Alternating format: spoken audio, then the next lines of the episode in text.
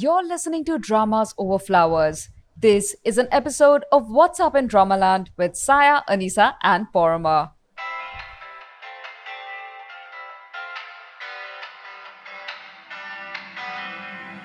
Hi, I'm Paroma. In this episode, we talk briefly about K drama related news stories and then move on to a discussion of primetime K dramas premiering in the month of November. As usual, we talk big about watching more shows than we can realistically manage. This episode was produced with the support of our lovely Patreon members. You can find our page at patreon.com slash dramas over flowers. And as always, thank you to every one of our listeners. And now, let's dive into what's been happening in Dramaland and what we are excited to watch next.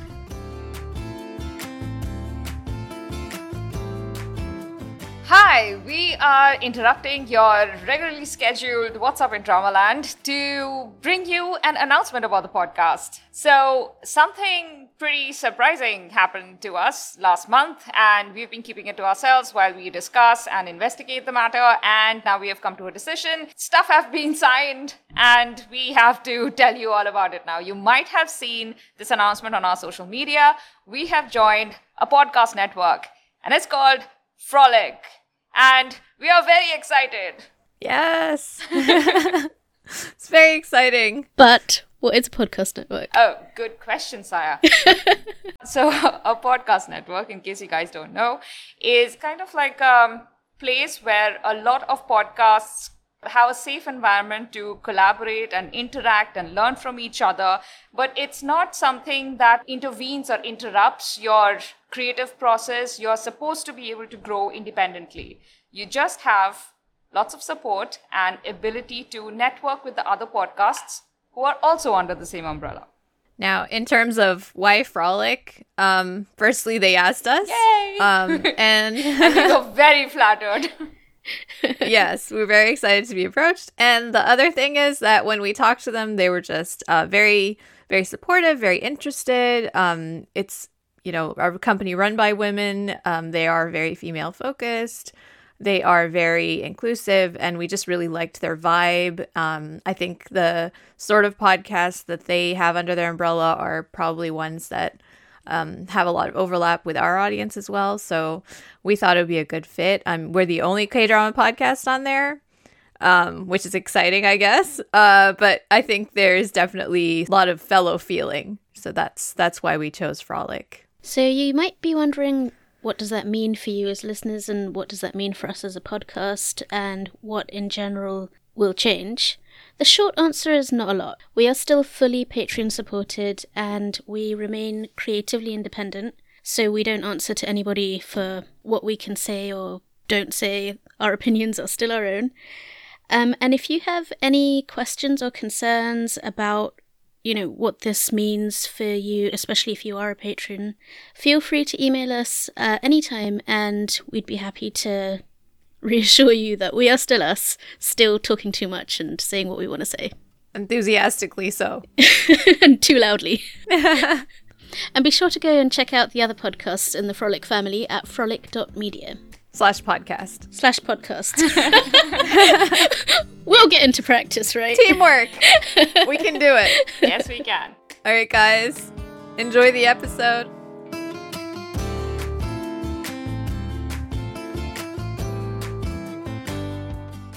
hi everyone this is saya This is Anisa. And this is Paroma. Welcome to another What's Up in Dramaland. I'm just going to jump right into news.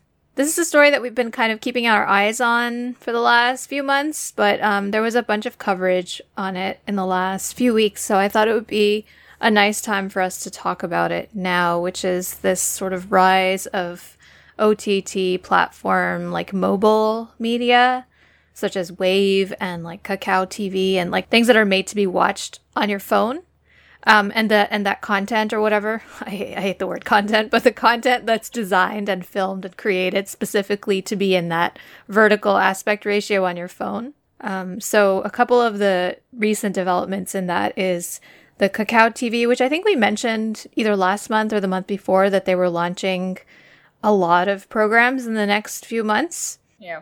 So they have sort of launched their their new streaming platform and they have been announcing some of their shows. So they have like some comedy stuff, some reality stuff, and it uses this short form. Like Kakao uses a short form format, so it's like no more than 10 minutes. And it's got like the comedian Lee Kyung-gyu, who's like very famous. He's done he's a variety veteran, so he's kind of got his own show on there. So they have a bunch of stuff. Like they have a, a talk show where they interview celebrities. So that's kind of happening on that side. And then there's Wave, which is uh, an OTT platform. right?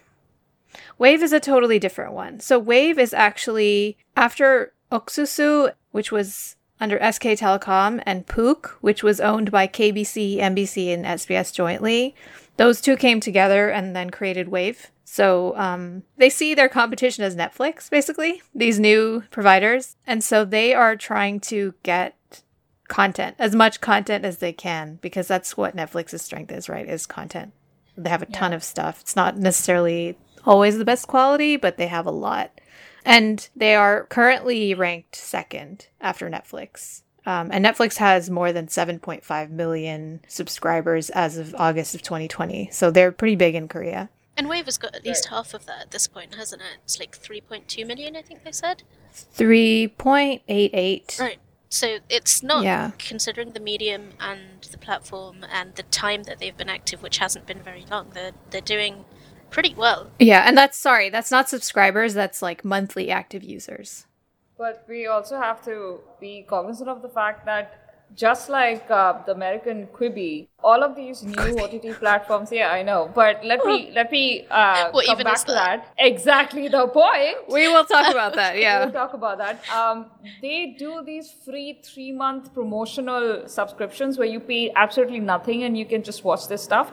And much like how initially with Disney or with uh, Netflix, Netflix and even Amazon Prime had these huge promotional subscriptions where you barely paid anything and you could be a member. Actually, not so much with Netflix. Netflix was pretty stingy these platforms tend to lose uh, a lot of their um, new subscribers once the payment period starts. And they haven't actually reached that period yet. I mean, yes, they launched last year and they acknowledged that they lose about, I think, I think they said about 30% once the three month promotional period goes off but um, it's actually not because with promotions and you know awareness slowly spreading majority of the people who are on the platform right now they are there as free users so this hasn't actually turned profitable Okay, th- this is starting to sound really negative overall. I don't mean it that way. What I'm saying is it's too early right now to say if it's actually catching on.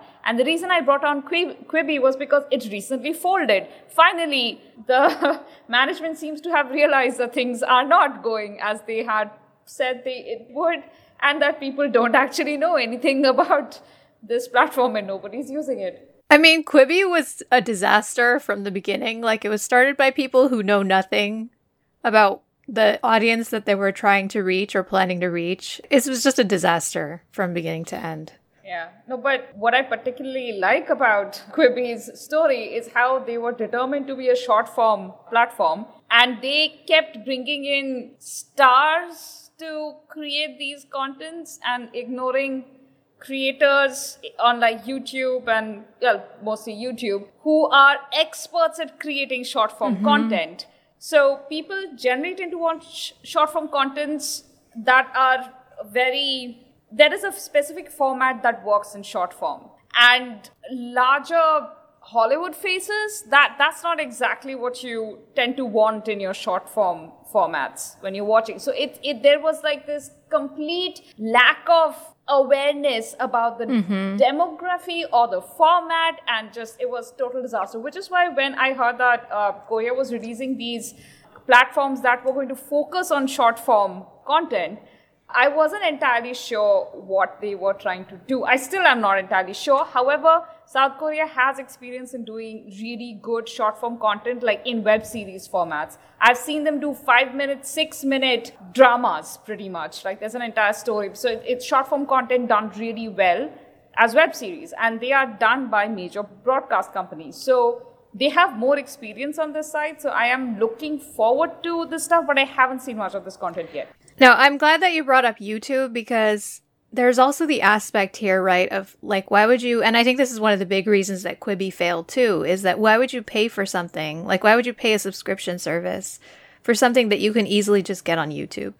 Um, and there's more diverse content on YouTube, and you could probably find something very specific to what you want to watch. Whereas these are like very, like a few different, like particular shows, and they're not even really you know the taste of the, the, the you know the young people quote unquote that are generally the consumers of such short stuff so i think that that's kind of a similar thing to my concerns with the like kakao m and stuff or not, not yeah. they've rebranded themselves as kakao tv now but like you still like youtube is kind of having a big like i wouldn't even say a, re- a renaissance but like it's really taken off in the last mm. couple years in korea in the way that it did like 10 or 15 years ago here and so I don't know in this time when YouTube is so big that they'll be able to get the audience that they want. Although they do have access to like the entire Korean population because they also own Kakao Talk and like everybody has Kakao Talk. So they're literally like in your pocket. Don't you kind of think that that's the stroke of genius in it to to make their TV content accessible through an app that everyone uses? That's like saying WhatsApp TV or something. Mm-hmm. I mean, for us.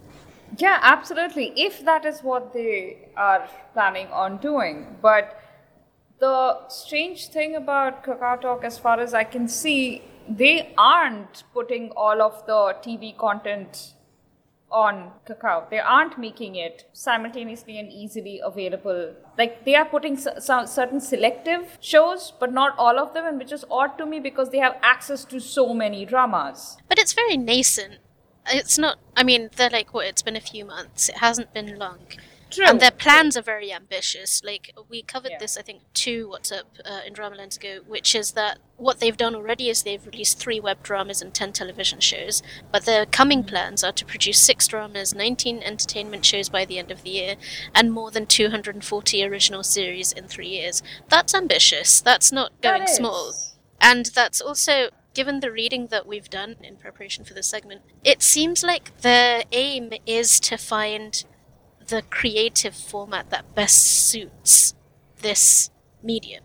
As in, they're yeah. willing to try different things and new things. And even, like, in one of the articles, they said that they had begun a show one way, and then relying on viewer feedback, they'd actually changed the way they'd done it. I think they had originally presented it as, like, a horizontal aspect ratio, and then they had feedback and by the next episode they change that to like the vertical aspect ratio. So I think there's a lot of creative agility in how both Kakao and Wave are approaching this. Is that they are willing to just throw all of the old manuals out the window and just try different mm. things until until they find like they distill this format that is perfect for the medium.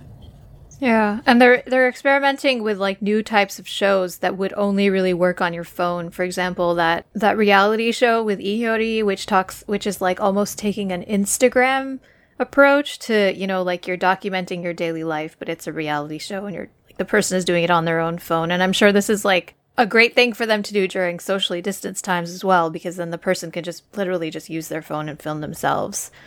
And we as a generation have now gotten used to watching things that have been filmed on our phones and do not have the same kind of production. Like I was talking, I think, to my sister, and she's Gen Z, um, and she was saying that like she doesn't really care that much if it's like really shiny and with high production value and because they've grown up watching stuff on their phones, right? And like this is now we have like TikTok where people are filming the TikTok is 1 minute, right? I don't know. None of us are on TikTok. But, but I think it's like a one minute video, right? And so like people are creating these things like very quickly and it's going out very quickly. 15 and... seconds, I think. Isn't it like 15 seconds? seconds? I have no idea. Oh my god. I yeah. would have anyway, to it's short. the younger siblings. Yeah. right, exactly. but so like the way that people consume this kind of media is changing and so I think it's really smart for them to actually think about what is happening on screen and how that can change so that people can actually relate to it. But Anisa, as you pointed out, all of this is available for free for you know your sister's generation or our generation. It's available on TikTok, on YouTube, on Instagram Reels now, which right. I'm really loving.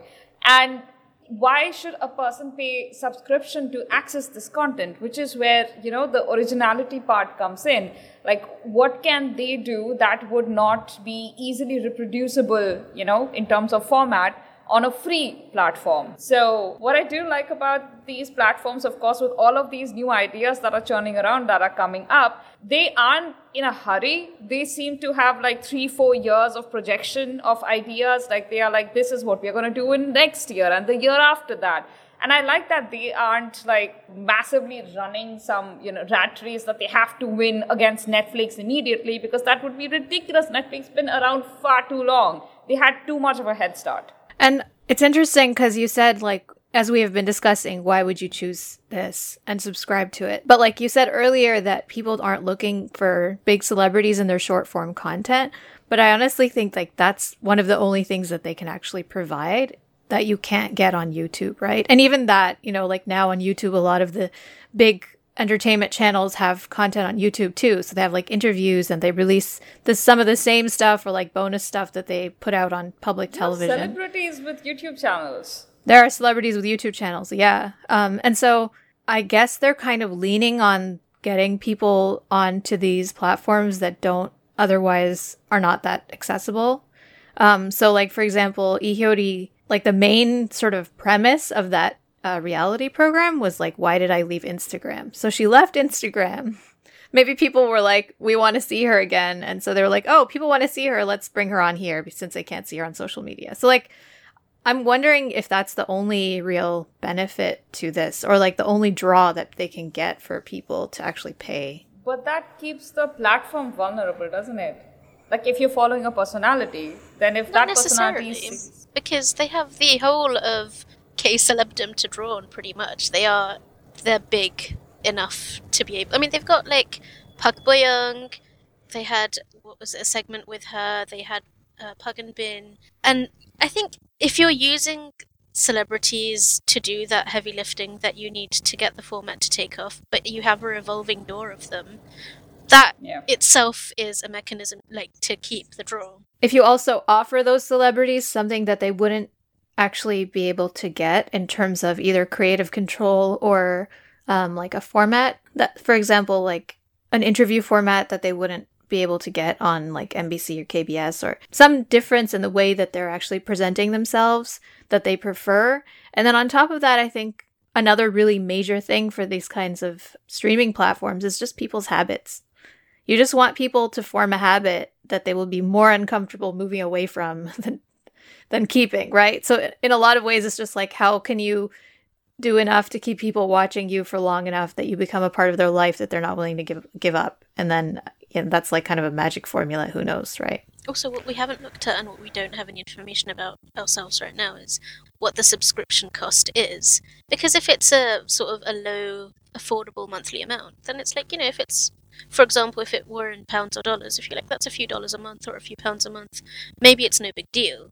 Whereas, for example, a net- Netflix subscription is what something that you would think twice about because it costs quite a bit more. And also, the timing of the entry of these platforms is that it preempts the entry of bigger OTT services, like you know stuff like Disney Plus is preparing to enter the Korean market, hmm. HBO Plus, and you know they're juggernauts.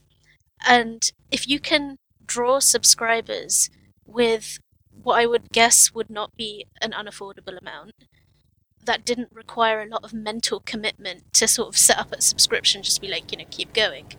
And then you forget about it, right? Once you get a subscription rolling, you don't think about that money going out again.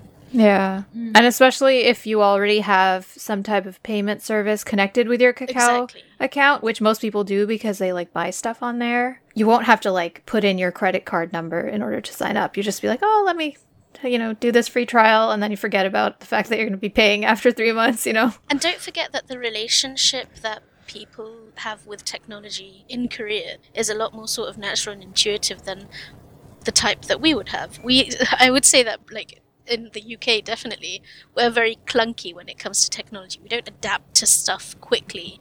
We cling to the old whatever it is that we're using. Whereas in like Korea culturally, they embrace all of that technological change very quickly. And one more thing I think is really important to add to, to that whole conversation is that I don't think that this format is trying to encroach on, for example, like big OTT services. I feel like this space of like mobile led TV is a new space. You're not trying to grab people from a different service. This is a service that, that hasn't necessarily existed. I mean, sure, okay, you, you can use Netflix on your phone. Yeah. But also, Netflix is that traditional, you know, horizontal aspect ratio TV. It's it's not different in the way that this is different. It's a whole different format with a, a different style of storytelling, which um, I actually I was reading and I thought this is like the flash fiction of TV. So it's not going mm. for long form storytelling. It's not going for for you know high budget, um, high production quality work necessarily. It's just doing something very different and in its own field. And as Paroma pointed out, they do have a kind of head start in terms of doing the short form fictional stuff. I think most of the short form media just throughout the last 10, 15 years has been either nonfiction or reality or vlogs or, you know, so, and even like Instagram Live and all of that. Like, I think now on TikTok, there are some like fictional things, but they're, I mean, it's so short, right? You don't have time to tell like a full story. But the web dramas are good. They're like very well done. They tell a good, tight, short story. Like, you can watch it in an hour and you have watched the whole season like so i think they do have a head start on that like Paroma was saying so i think that's something that they can lean into there are a couple yeah. of paragraphs in the article that I kind of I want to read it out if that's okay. So the article from the Korea JoongAng Daily that um, we've been referring to has a couple of paragraphs which I found really interesting from a storytelling point of view. Uh, and, you know, this is what we talk about the most. So I'm just going to read that. It's a quote from the uh, one of the people that are interviewed who is an executive of some kind. Anyway, I don't remember who the quote is from, but it's a quote. we tried to figure out how to make content that can suit the audience, which wants fast paced storytelling, O said. It's easy to think of producing an 80 minute episode and splitting it into four segments, but it's harder to fit in an intro, development, plot turns, and a conclusion in 15 minutes because that requires faster storytelling. The two hour running time of a movie takes into account the number of times theatres can run films. The 16 episodes of a 60 minute drama series depends on external factors such as selling advertisements. Kakao TV is free from all of those kinds of external factors, which allows us to produce however we want, whether it's a series with 10 or 30 episodes, whether they're 10 or 30 minutes long. Yeah. Although we are currently running in house production, we are considering establishing a separate subsidiary or acquiring an external production company in the future, Shin said. Pixar and Netflix are our role models, which show an ideal combination of technology, business, and creativity. Yeah. And that's on from the article called Kakao TV Launches This Month Takes on Netflix. We'll link all the articles where we got our info from in the show notes, as usual but yeah, it's uh it's definitely something that's emerging. It'll be interesting to watch it as it kind of forms and coalesces and grows and or crashes and burns. I guess we'll just have to watch to find out. I wonder how accessible yeah. it will be to sort of an anglophone audience as well. Hopefully it will be pretty accessible, especially if it's short form content. They have literally no excuse not to put in good subtitles. It's short form, man. Yeah. All right. So, best of luck to them and we'll keep an eye on you know as things develop. Yeah. The other major story that i wanted to just quickly go over we don't have to spend a ton of time on this but i think it kind of relates to this same question of how we're accept- how we're receiving media and how we're watching it um, in changing ways, yeah. and that's about how the pandemic has been affecting Korean film. The theater chain CGV, like many other theater chains in other places, is um, closing thirty percent of its theaters due to the pandemic slump, and um, I think they were down i think their profits have been down like 70% or either their profits or attendance in theaters and they haven't actually had any virus spread in these theaters, but obviously people are reluctant to go to the theater um, because of the kind of environment where, I mean, we all know why it's not safe, right? So, because of this, not a lot of films have been released since the pandemic started. And so they have kind of shifted a lot of this this year's releases to online VOD and um, like Netflix. So Call and Night in Paradise are both going to be preparing on Netflix without a theatrical run. And I think there was only one other movie that did that this year, going straight to Netflix without a theatrical run. Um, and I apologize for what I said earlier. There have been movies released, but they just haven't been making very much money and ha- they haven't had a lot of attendance. Do you think it's worth it in finance terms? Does it pay off for them to delay the release of the video for a theatrical release? Well, the Call and Night in Paradise just won't have a theatrical release. They will, so they're just giving up on that that audience. And then Space Sweepers, which is the Song Joong Ki like space exploration thriller, yeah, I think. I was looking forward to um, and Seobok, which is I think a Gong Yoo movie, And Pak Bok and Park Bo-gum. Yeah, those are both been postponed indefinitely. So I think there's a difference. Also, I can see the difference in like what types of movies are getting released straight to video and what which ones people are like, oh, this needs to be seen on the big screen. Which like I think we've seen a similar pattern here in the U.S. Where like, oh my God, what's the car franchise? What is it Fast called? and Furious. Oh, uh, Fast and That one, yeah. They've new they've one. postponed their movie.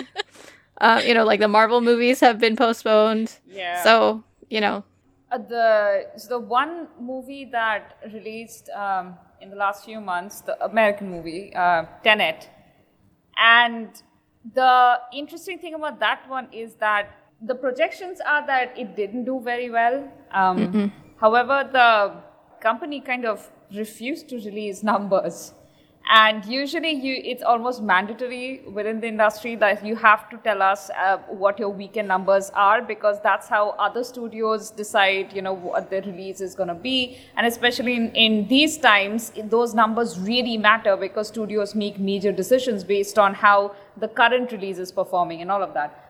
But they just didn't release the numbers. And since these are unprecedented times, nobody knew, knew what to do. They were all like, well, that's not nice of you, but there is nothing we can do to force you because uh, there are no laws. Does that about mean it this." did better than they think or worse than they think? That, that so probably worse. I'm guessing it's probably worse, but here's the, the hard numbers are, I mean, stocks plummet when hard numbers come out, come to light, right? Whereas speculations are just speculations. So, yeah, I mean, stocks are plummeting anyway. Regal Cinemas is basically shut down in the U.S. That was our second largest. Uh, yeah. So it's it's bad either way. I think that was a, not a very smart decision, uh, you know, to release Tenet when they did. But it's kind of a catch they were twenty two kind of for a lot of these that hey, people. it'll be the only movie in the theater that that's big. Eh, People aren't people going will to wanna risk their lives for that. yeah. Why would you do that? I, I remember uh, watching uh, a review by this one review YouTube reviewer who's like, I wasn't gonna go, but then I heard that the theaters are going empty, so I was like, I'll go. If I'm the only one in the theater, it doesn't matter. True, true, actually. I mean that's true, but you won't find out until you've actually already paid for your ticket. So Yeah. yeah, I mean, now is the time of TV. It's not like blockbuster time, it's uh, TV drama time. Yeah.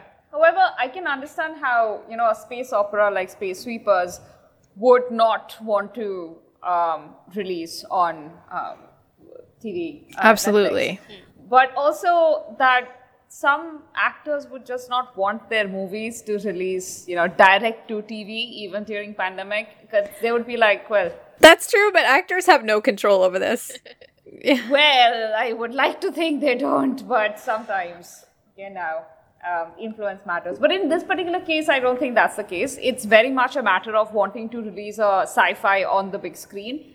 And uh, also the fact that this is not exactly something that is time bound. Even if it releases next year, it's going to be, you know, just as relevant or irrelevant. It's far into the future. So, yeah. Yeah, I think for most movies, the time sensitivity is just because they need to recoup that money within this financial year, not because the movie won't work, you know, next year Yeah. or however long. No, but there's also the fact that you compete with um, another set of movies that are coming on. Like the schedule is practically decided like five years beforehand, right? So Right. if you have a delay in your release, everything is messed up. It's much like publishing. Why it's such a slow behemoth? It's because everything is decided like years um, beforehand. So okay, that was a digression. Sorry. a very interesting one, though. yeah. Oh, we don't talk about film a ton, but I think it's also very interesting, although it's very depressing these days. Ah, Uh, yeah. it- since we're talking about film, I just want to give a shout out to the trailer for Minari because I watched that thing. I Oh. sobbed my heart out. I'm so ready to watch that and be devastated completely. I- Yeah, I'm ready for that. But I'm I also mean, not the ready. harmony was like pretty boy, and he's like, no, I'm a handsome boy. I was like, ah, Yeah. So you're just like, yeah, poor grandma. Too real. I Too know. real. ah. We'll link that trailer as well, so you can watch it and cry with us. Anisa, you really want to take the first reaction for the Lee Min-ho news? Wait, I Oh spoiled that. God. So we heard this a few days ago from a friend as a rumor that um, Apple TV, which is make, uh, making a dramatization of the was it an award? It did win awards, right? Yes, I think it was. It did at least was nominated for some awards, I can't remember off the top of my head. But it's like a huge, famous bestseller. Um, it was very big. It was translated into a lot of languages. Um, We need a drum Yeah, roll to say big. what book it actually was now at this point. So that was uh, Pachinko by Min Jin Lee. yeah. And so that's uh yeah. So we we heard a rumor. What was the rumor? Uh, you're gonna you took you took all the other stuff. You want me to say the horrible part? Okay. The part So- that hurts you most. Yeah. Thanks, Saya. So they. So, um, I think for, as of now, it's been confirmed that Lee Min Ho is going to star in the Apple TV series that they're making based on this book, um, and that's I think written and directed by Soo Hugh, who's a Korean American director. I just, I, I am just baffled by this choice. I just don't. Yeah. And if you haven't read the book, just to, I mean, I feel like everyone's read this book at this point, but if you haven't read this book, it's about a, it's like a multi generational story of a family that lives in Korea during the um, colonial period and during World War II. And it kind of follows like multiple generations of this family, and they go through a lot. And then they, and then part of that is also like them moving to Japan and becoming part of the Zainichis, who are like ethnically Korean Japanese people who were never allowed to have Japanese citizenship, no matter how long they live there. So it it tracks that struggle. And I mean, the book was written in English. It was written by Korean American, and she interviewed a lot of people who had that experience, like a lot of Zainichi people. She lived in Japan for a while when her husband was working there. So it's very well researched. It's very long. It's like one of those like epic sort of stories that covers many years. Yeah, several generations. But I don't know, like, are they gonna do this in English? Because even though the book is written in English, they're supposed to be speaking Korean and Japanese. And like I feel like that's an important a really important part of especially in this particular story because it's all about like your identity and not being able to speak your own language and like being ripped away from your own identity but then like not being accepted into this other new country and it's just I don't know. I think it's supposed to be multilingual, and they'll probably. I don't know how they're going to do it, but I hope. Yeah, and I'm pretty sure the director and writer is bilingual, but Yeah, no, it will be interesting to see how they treat the language shifts because that is such a crucial part of storytelling in a, in a story like this.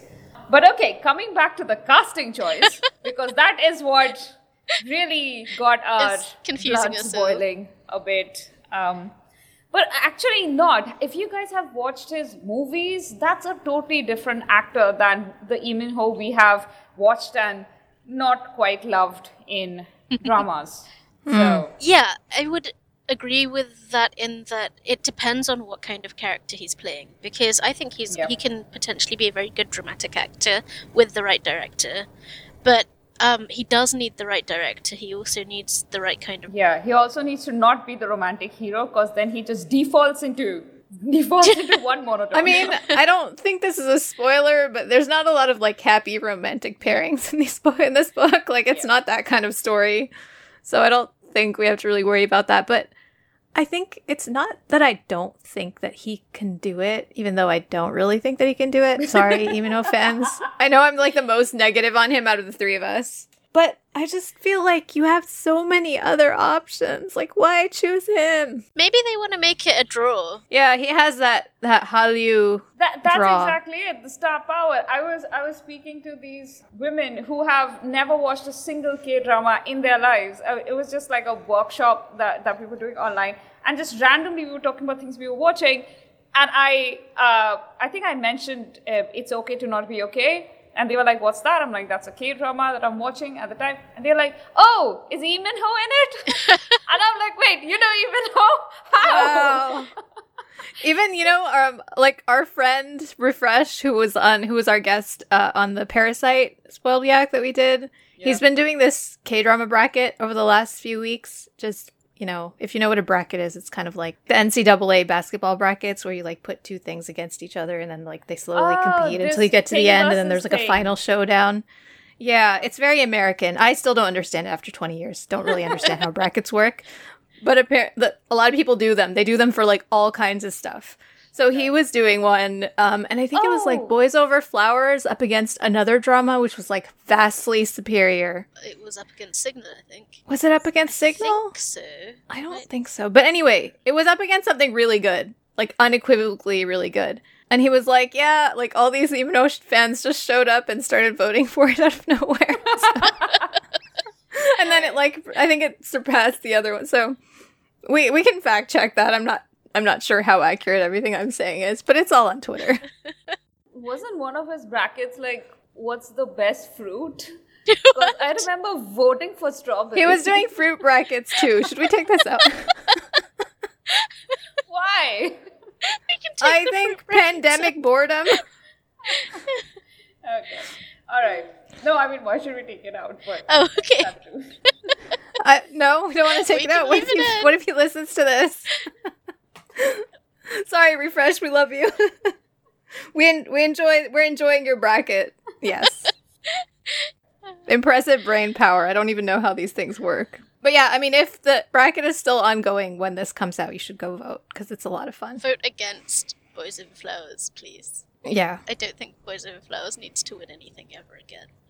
No, it's won enough things in its unfortunately long lifespan. It's like the drama that never dies, right? yeah, the Lee Min Ho fans are gonna like come after us. let's let's move on to the next story.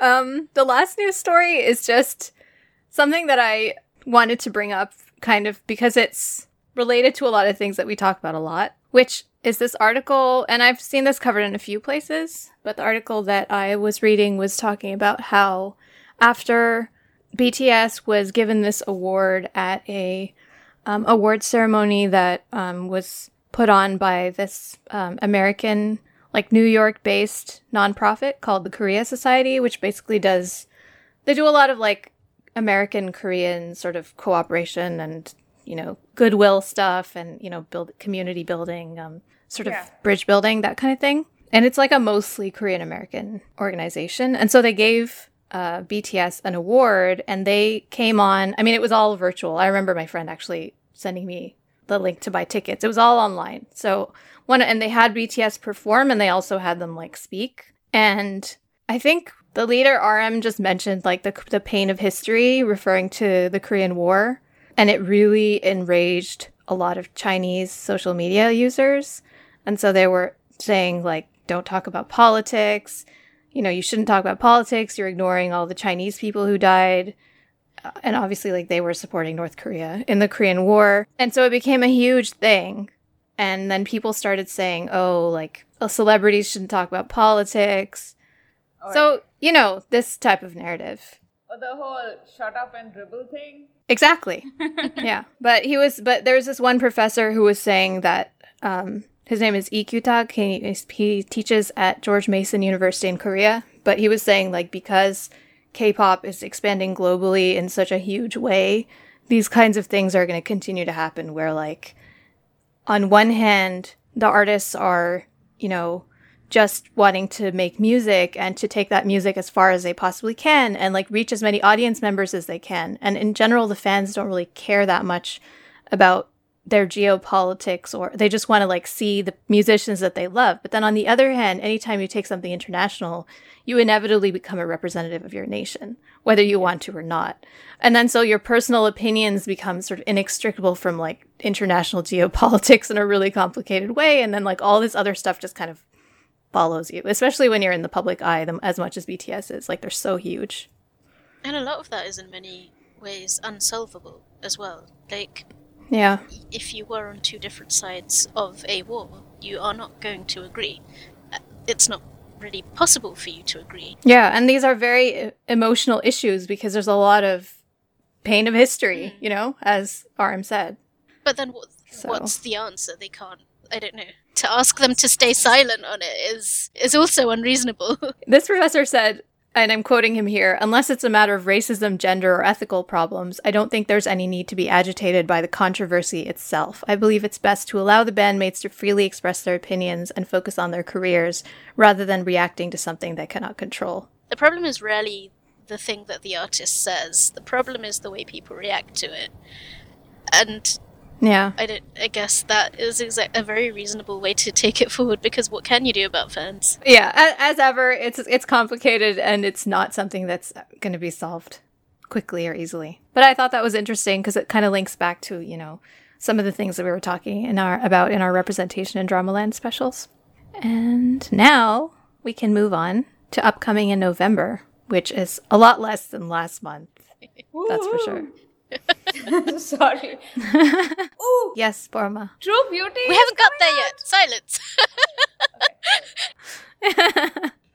Wait your turn, young lady. so coming on the second of November on TVN, we have Birth Care Center. You know what's really interesting about a bunch of the dramas that are coming out this month is that they're really short, like eight or twelve episodes, and rather than being oh no wait sorry, this is a Monday Tuesday drama. But yeah, short dramas. Is that anything to do with COVID or is that just a thing? I wonder.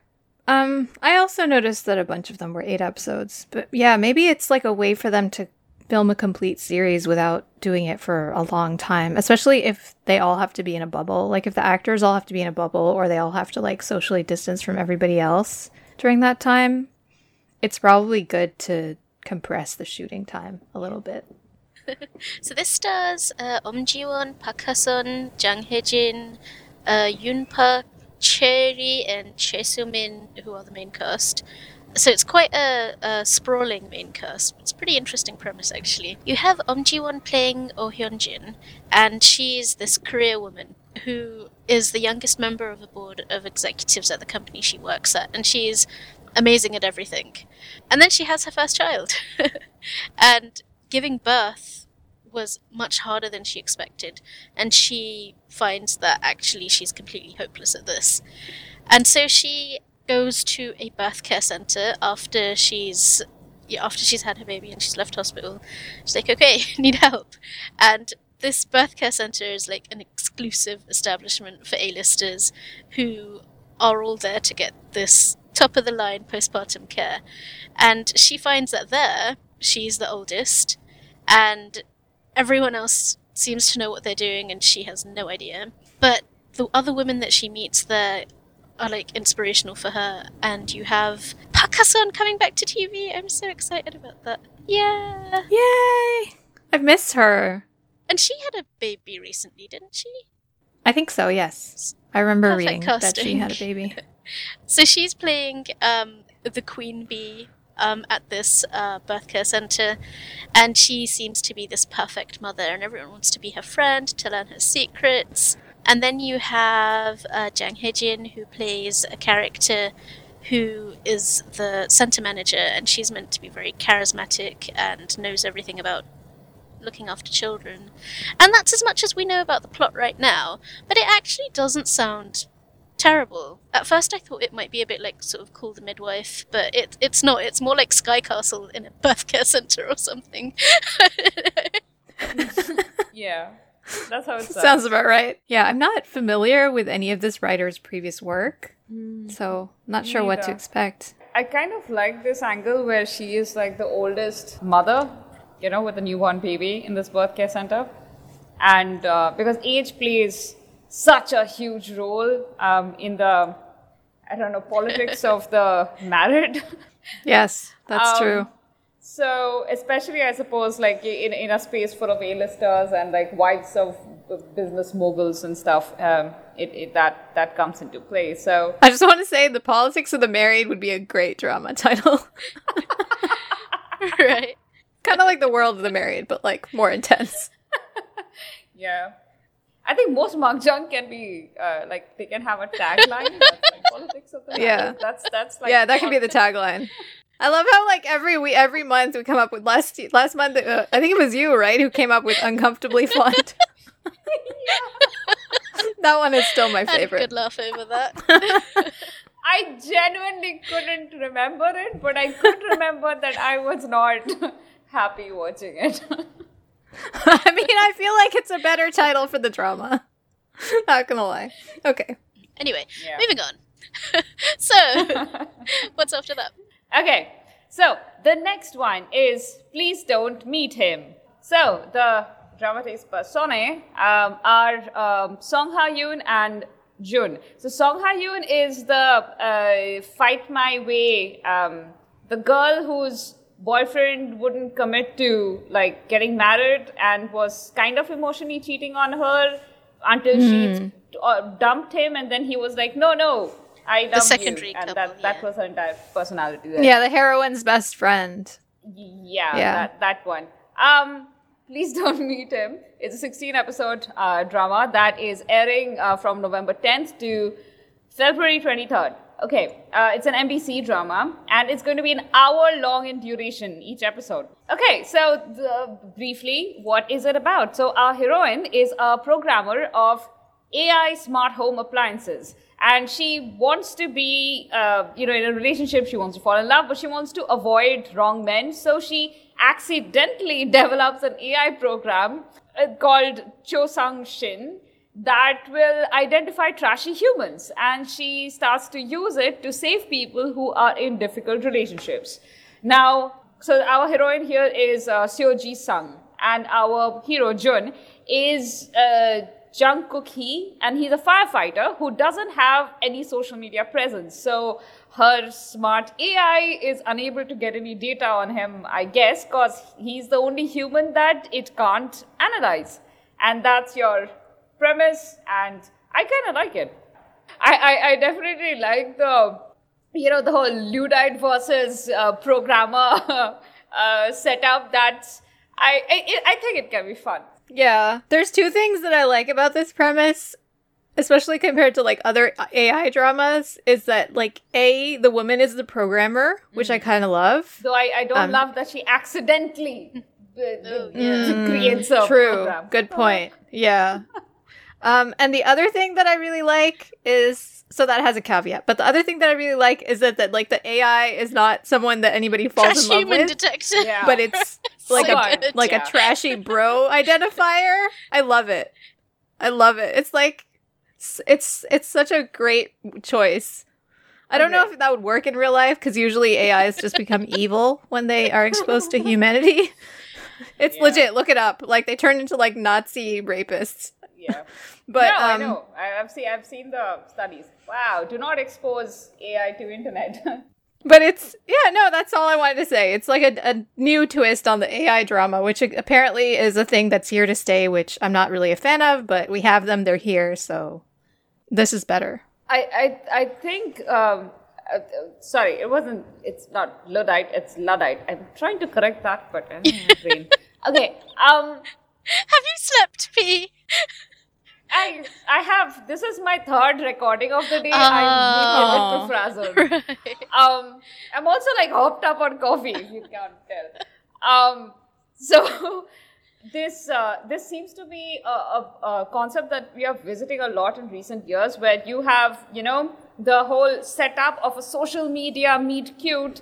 And then you have this one person who's completely disconnected from the internet because the show's thrust seems to be that, you know, love should be something that happens naturally without too much AI mixing into it, I suppose. I don't know. Like this person who is so living the simple life without the interference of WhatsApp and I don't know Zoom calls is purer than the rest of us.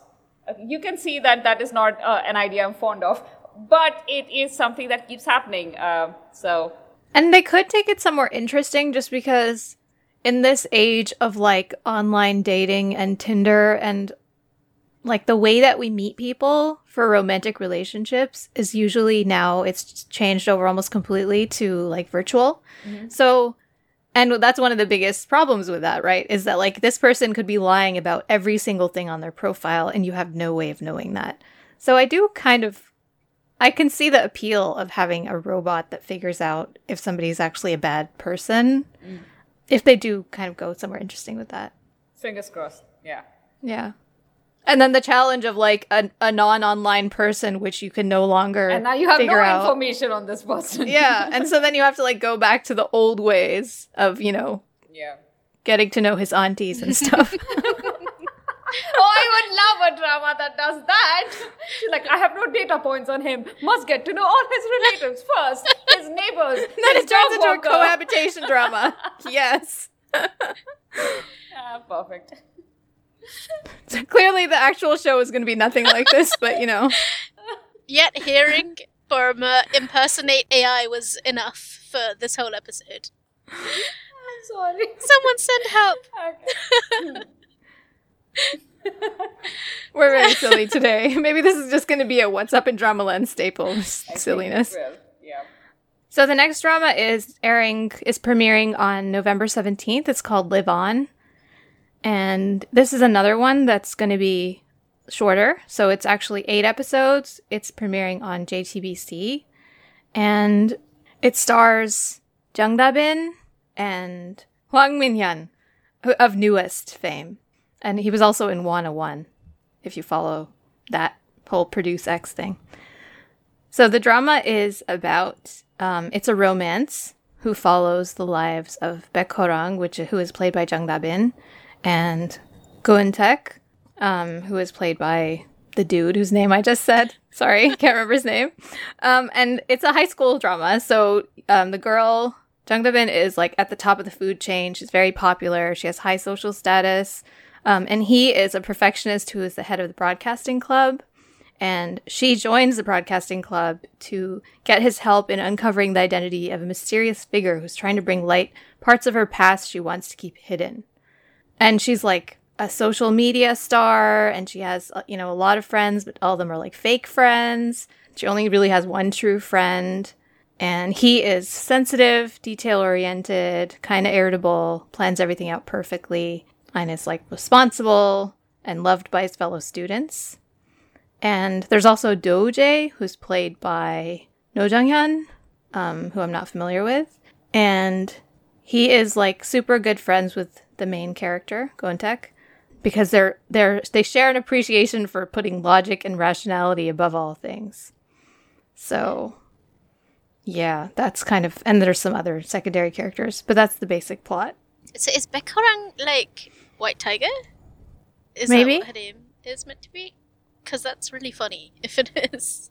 Yeah, I mean Tiger is Horangi. But is it a play on that? Like, if she's at the top of the food chain, I mean, tigers are at the top of the food chain. That's true. Oh. Could be.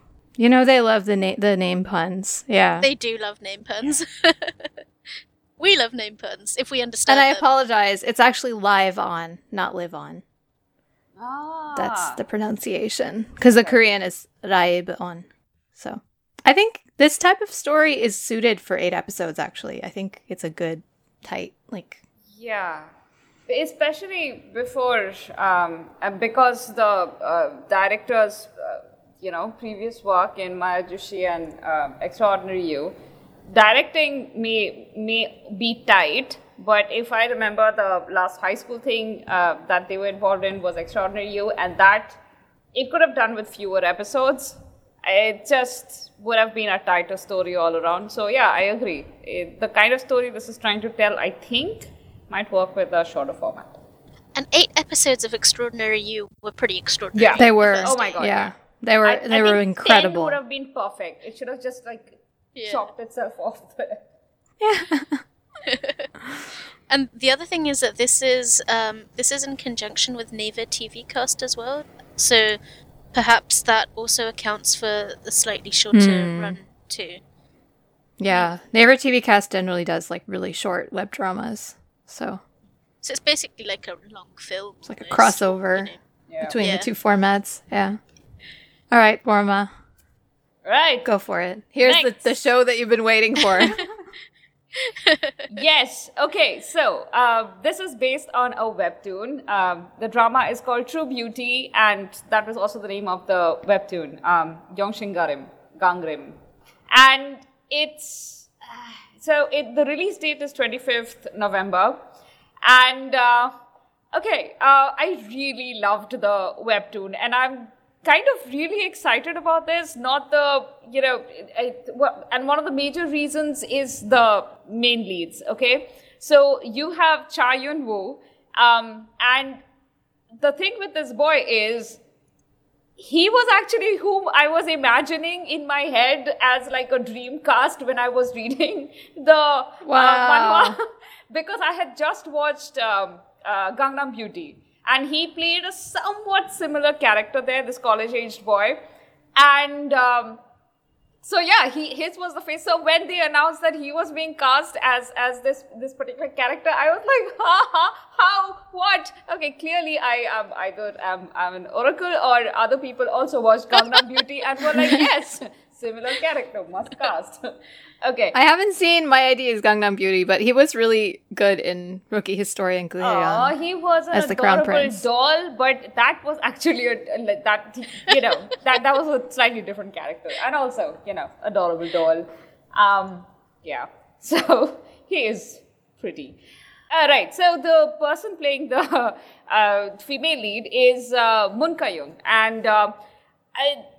I don't actually. I think Twenty again was the only thing that I've ever seen her in, and uh, Didn't you watch The Great Seducer? uh, I didn't. No. Um, Oh, okay. And I. She was Balgang in Jealousy Incarnate. I think that's how we always Oh, um, that's how I uh, know her. identify her. Yeah. That's her most Yeah. memorable role to me. I also didn't watch Waikiki too, so. mm. Oh, live up to your name. Oh yes, I did see her there. Right. She okay. was the she was like the ap- the female apprentice. Apprentice, yeah, yeah, yeah, yeah. Of uh, the main character. Yeah, uh, I think she's actually a really good cast, even though the issue, i and of course, this is an issue with the drama. So I'll just give you the premise first and then get into the thing that I'm a bit uh, hesitant about. So Im Joo Kyung, our uh, female protagonist, is a high school student. Since she was little, she had a complex about her appearance. So to hide her bare face, Im Joo Kyung always wears makeup. Her excellent makeup skills make her pretty, and she hides her bare face in front of others. She gets involved with two men, Lee Soo Hyo and Soo Ho and Han Seo Jun. Soo Ho is uh, Cha Eun Woo, and Han Seo Jun is uh, Hwang In Yup. So much like Gangnam Beauty, this uh, story is a lot about the right to look pretty because beauty is judged as almost a virtue in people. And one of the first opening scenes in the webtoon is about how this beautiful woman just she's walking past and people are just they're looking at her admiringly, but they're also kind of making speculations about what kind of person she is, and they are denoting value, not just status, but also the kind. She seems like a very nice girl. She's a good girl. Because automatically, when you see someone very pretty and they're also friendly, you assume that they are, you know, the nicest person in the room.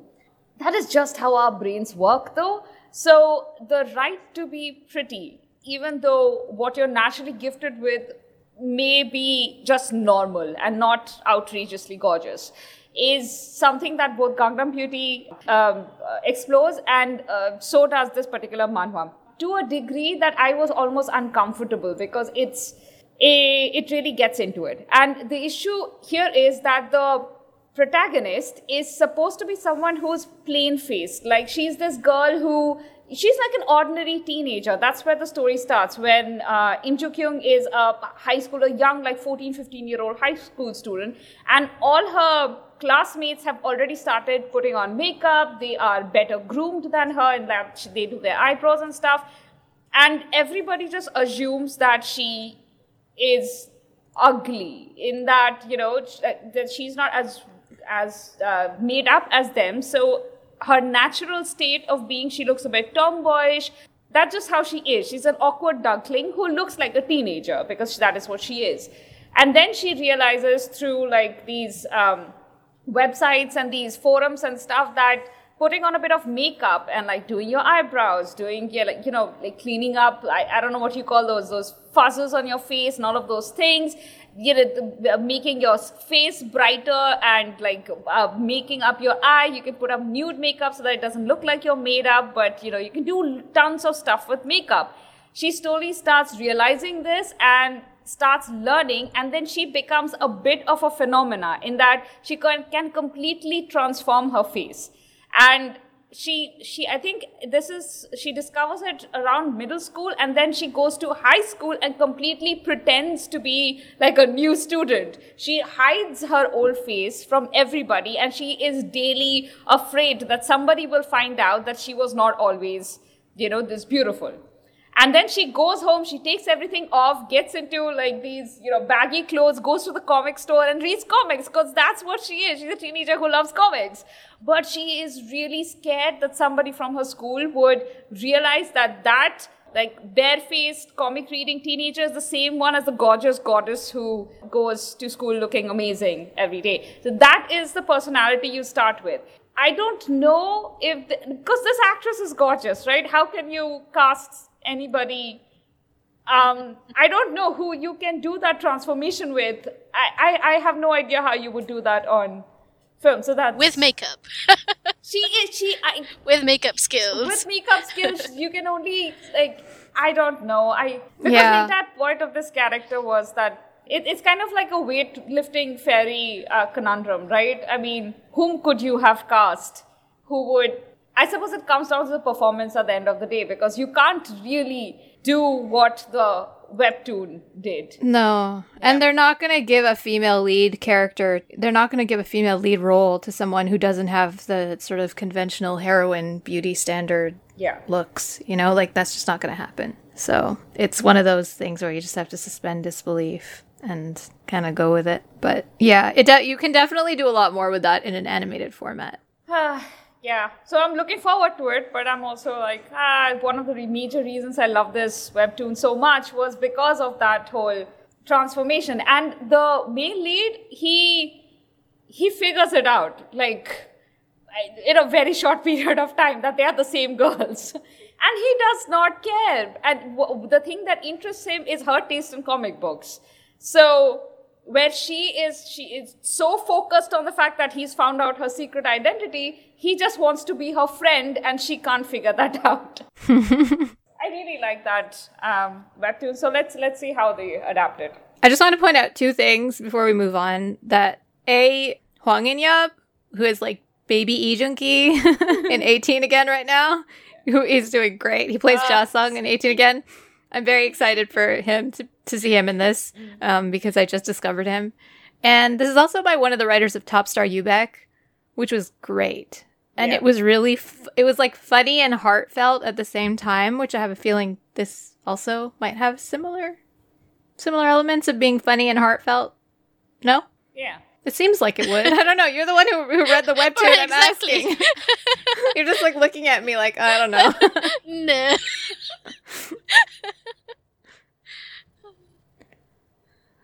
She's still not saying. Paroma, can you not hear us? Oh, I'm sorry. I thought you were talking to Saya. No, we were talking to you. You're just like ignoring us. Oh no, no, no! I'm sorry. I was just looking up. Oh no, no! I'm so sorry. Yes, absolutely. Oh my god! All right, we need to do the last show and then send you to bed. oh, okay, yeah. But also, I have to work after this. Oh. Uh, what was I saying? Yes, absolutely. It it it, it does have. It, it, it will be heartfelt. That's that's what the story is, and the casting is pretty spot on, both with how these characters look, because I can see these boys um, playing out these uh, characters, and also I'm just very interested in how um, what's her name Moon Ga-young is Moon going to yeah depict this character because this character is very frustrating. Her insecurities and whenever you have an insecure heroine, she's very hard to root for, and this this heroine is super super insecure. So to like in, on a in a webtoon, you have a lot of time to develop her character, and readers tend to be very patient. With a drama, you have to give me something that I'm going to like about her so i hope that happen like they they can they can manage that because i really don't want this drama to you know kind of not do well because we couldn't root for the main character who inherently is unlikable because she's so focused on the superficial uh, aspect of life mm. i do hope that Moon Ga-young is the right person to carry this off because she has she's played unlikable characters mm. quite a bit like even her jealousy incarnate character, uh, that's uh, Don't Dare to Dream on Netflix. Uh, even that character, that was like one of her early roles. That character's pretty unlikable. But then, like in The Great Seducer, she's also pretty unlikable, but also there's something about her that you like. I think it's probably down to how she's directed. Hmm. I hope it goes well. Oh, I actually have watched her in Great Seducer. I forgot that I watched that drama. I told you you watched it. Oh, I remember. the one with Woo Do-hwan. Yeah. Okay. And um, Uh, I know, I know, I know. The Uh, other, what's her name? uh, Velvet, Red Velvet. Uh, what's her name? Joy. Yeah, that's right. I watched it for Joy, and wow. Okay, sorry. and then we dropped it for everyone Yeah. being really boring and pointless. It wasn't a good. It wasn't a good. No, drop. but I did watch highlight. But she had a pretty good character Yeah, yeah, that. yeah. I, I watched highlight reels of just her. There were tons of fan made reels of just her character because I think she had a because her character was really great, actually, especially compared to Joy's character. And her and Woo Do-hwan's chem- chemistry is really good, but we are not talking about that today. And let us move on to our last Yes. drama of the night. Which that one's yours, is- Saya, because it's about demon hunters. yeah I see. That's how it works. I approve. so this one is called The Uncanny Counter. It comes out on November the 28th. Uh, this is adapted from a webtoon as well. And this is a Saturday Sunday drama from OCN. It's actually, the, the premise is really interesting. So you've got a group of demon hunters, and they're called counters. And they come to Earth under the guise of being employees at a noodle restaurant in order to capture evil spirits who've returned to Earth in pursuit of eternal life. That sounds different, actually. And like the posters look pretty cool. yeah. And so you've got playing this core team of counters. The main character is called Somun, who is played by Jo Byung-gyu, and he is the youngest of the counters. And as a child, he has a mysterious car accident, and we don't know what happens. Like that does something to make him a, a central person in the counters group. And then you have Kim Se-jeong, as in Se-jeong from School 2017, I think we saw her in, who plays a character called Dohana, and she has the ability to sense the locations of evil spirits, even if they're hundreds of kilometers away. And she can read people's memories through touch, and she and someone work together a lot to get rid of these evil spirits. And then you have rounding off their group some, like, more elder elders. I don't want to call them elderly because they're not, but like elders who round off their group. So the older characters are played with uh, by Yoo Jun Sang, Yum Hae-ran, An Suk-hwan, Cho Yun Young, who I'm only really familiar with Suk-hwan. Yoo Jun Oh. Sang out of those. Oh yeah, Yeah. An Suk-hwan. Oh right, he's like the dad in every. He's like sometimes Yeah, an evil pervy dad. A lot of times just a dad. yeah, exactly. Creepy dad, bad dad. Yeah, that's the rest of the cast. I'm just realizing how many dramas Jo Byung Kyu has been in, in in the last few years. And you still don't know Wow. who he is, right? Same. I No, mean, no, I I recognize know- I his know who he face, but I don't remember what he's been in. no, he's been in He's Psychometric. Sky he was Castle. the younger version of um, of Jin Young. Ah, he's Cha Ki-joon from Uh, Sky Sky Castle, Castle. yeah. That's what I love him from. yes, he was so good in that. I haven't seen any of the other stuff that he's been in. So back to the drama at hand. Um, so each member of the team has a special um, power. One of them has incredible strength. One of them has healing abilities, and and then An Suk-hwan is playing the um, the he's the oldest counter and he's uh, the treasurer of the group. He's in charge of their expenses and he's like a legend among the counters. Um, this is a very well thought out premise. I actually um, am into this. I haven't. I had not heard about it literally until just like an hour ago. I think I kind of want to check it out. It's it reminds me a little bit of uh, like continuum type of sci-fi drama. I mean, it's not time travel, but it's solid sci-fi. It's comic books. I mean, thi- this is this is comic book material. This is- webtoon, this is, right. superheroes Yeah. and Eternals. It also reminds me of um Choi Won-young's character from uh, Mystic Pop Up Bar, where like right now he's working with Hwang Jung-eum in this pocha, but like his real his old real job was the to you know basically hunt demons who if they stay on Earth too long they'll turn evil and live you know forever and become powerful. part of the investigative team. Yeah, so like it kind of reminds me of that, and like we didn't get to see him do that very much, but it was very cool with his like leather coat and his like burning sword, and he's like turning people into souls. Yeah, that was that was pretty great. I thought you were going to say he reminds you of Cheon Young in Alice, which he's in right Oh, now. Oh, I haven't seen Alice. Where he's playing a much more ambiguous kind of character.